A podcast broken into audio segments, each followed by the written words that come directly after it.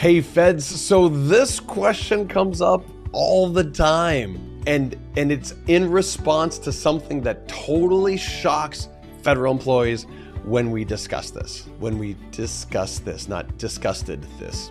You get what I mean. Here's the question. This person asked, "What? We pay taxes twice for taking out TSP loans? How's how is that possible? How does that work?" Well, let me explain this to you. When you take out a loan from the TSP, yes, you get to pay taxes two times. Lucky you. And here's how that works what you do when you take out a TSP loan, you take it out, you don't pay taxes on it, you just get to keep the money, but you start having to pay it back. And when you pay it back, you pay it back with post tax dollars.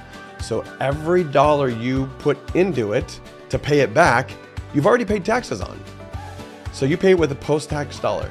When you go to take it out as a disbursement for, you know, hey, give me some cash in retirement, I want to go on a cruise kind of thing when you pull it out, you're going to get taxed on it again. So, yes, loans have a low interest rate.